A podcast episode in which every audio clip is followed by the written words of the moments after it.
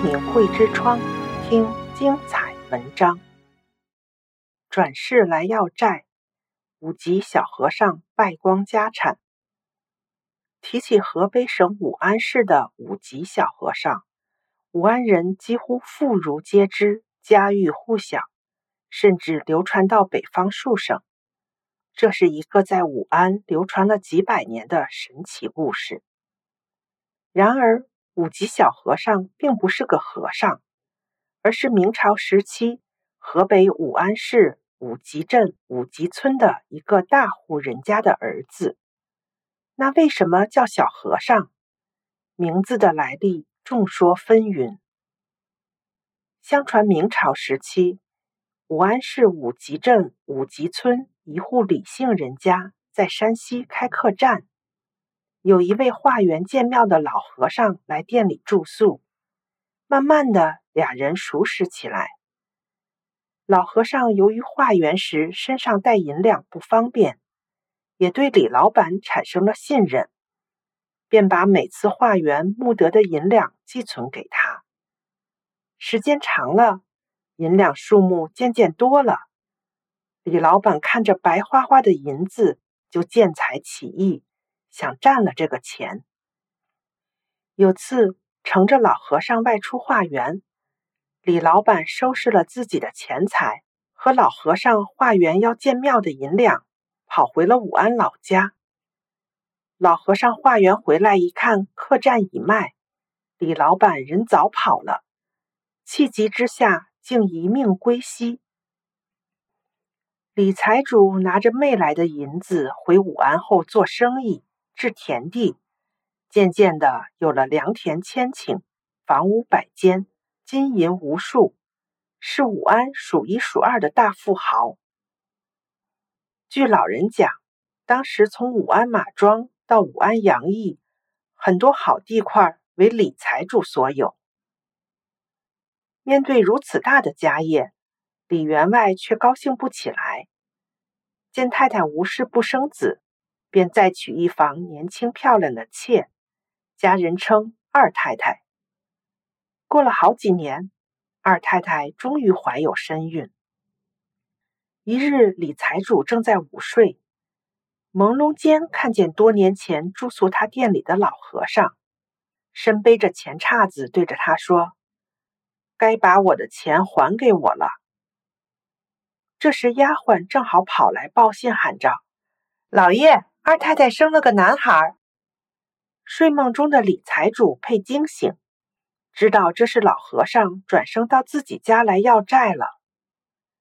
家里的人欢天喜地，叫他赶紧给孩子取个好听的名字。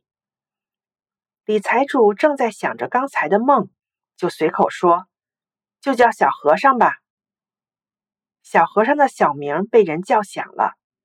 外面人便很少叫其真正的名字，后来人就称呼其五级小和尚。这个李家公子的确就是化缘的老和尚投胎转世，来找李财主讨前世债的。家人发现已长到四岁的小和尚不哭也不笑，使财主很发愁，担心儿子是个傻子。一天，丫鬟不小心打坏了一个碗，小和尚一听，竟咯咯笑了起来。财主就又让摔了一个，小和尚一听摔碗声，又笑起来。由于老年得子，李财主对这个孩子非常溺爱，于是就叫家里佣人每天给小和尚摔碗听。结果五级镇几个杂货店的细碗，没多久就卖光了。他还专门让人去江西景德镇买细碗摔给小和尚听。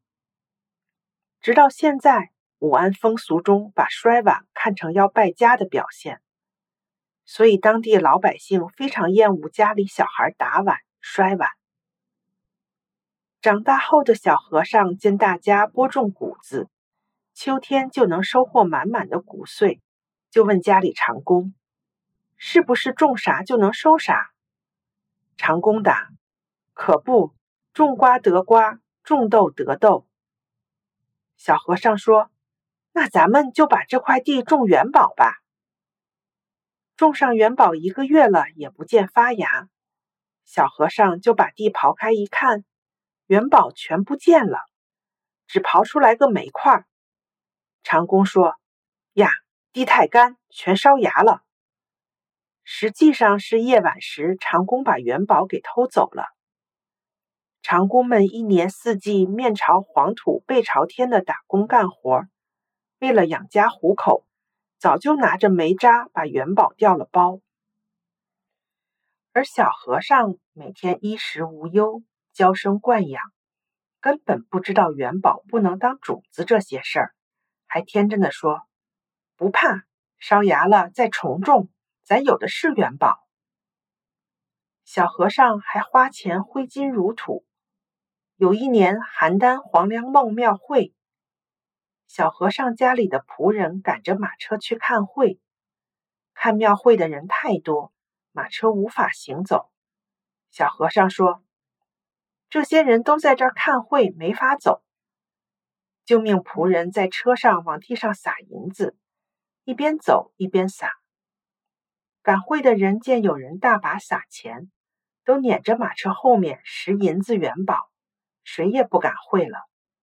做生意的、看会的，都跟着小和尚的马车走，一直走出很远。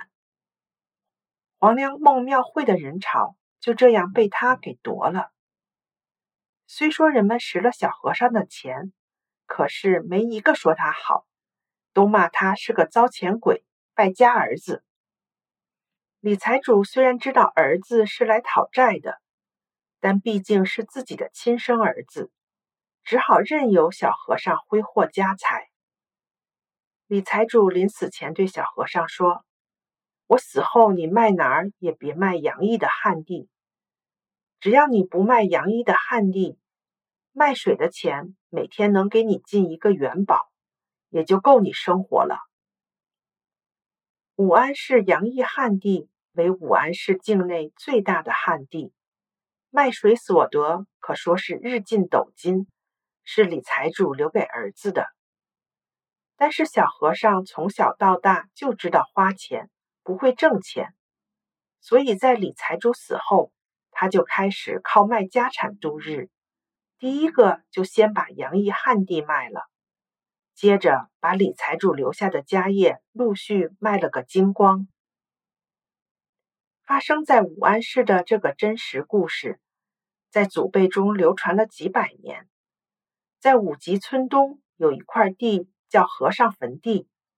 据传，武吉小和尚就葬在此处。这个轮回转世的故事是告诉后人，做了亏心事，终要遭报应；善恶终有报，做人要心正。订阅慧之窗，为心灵充实光明与智慧。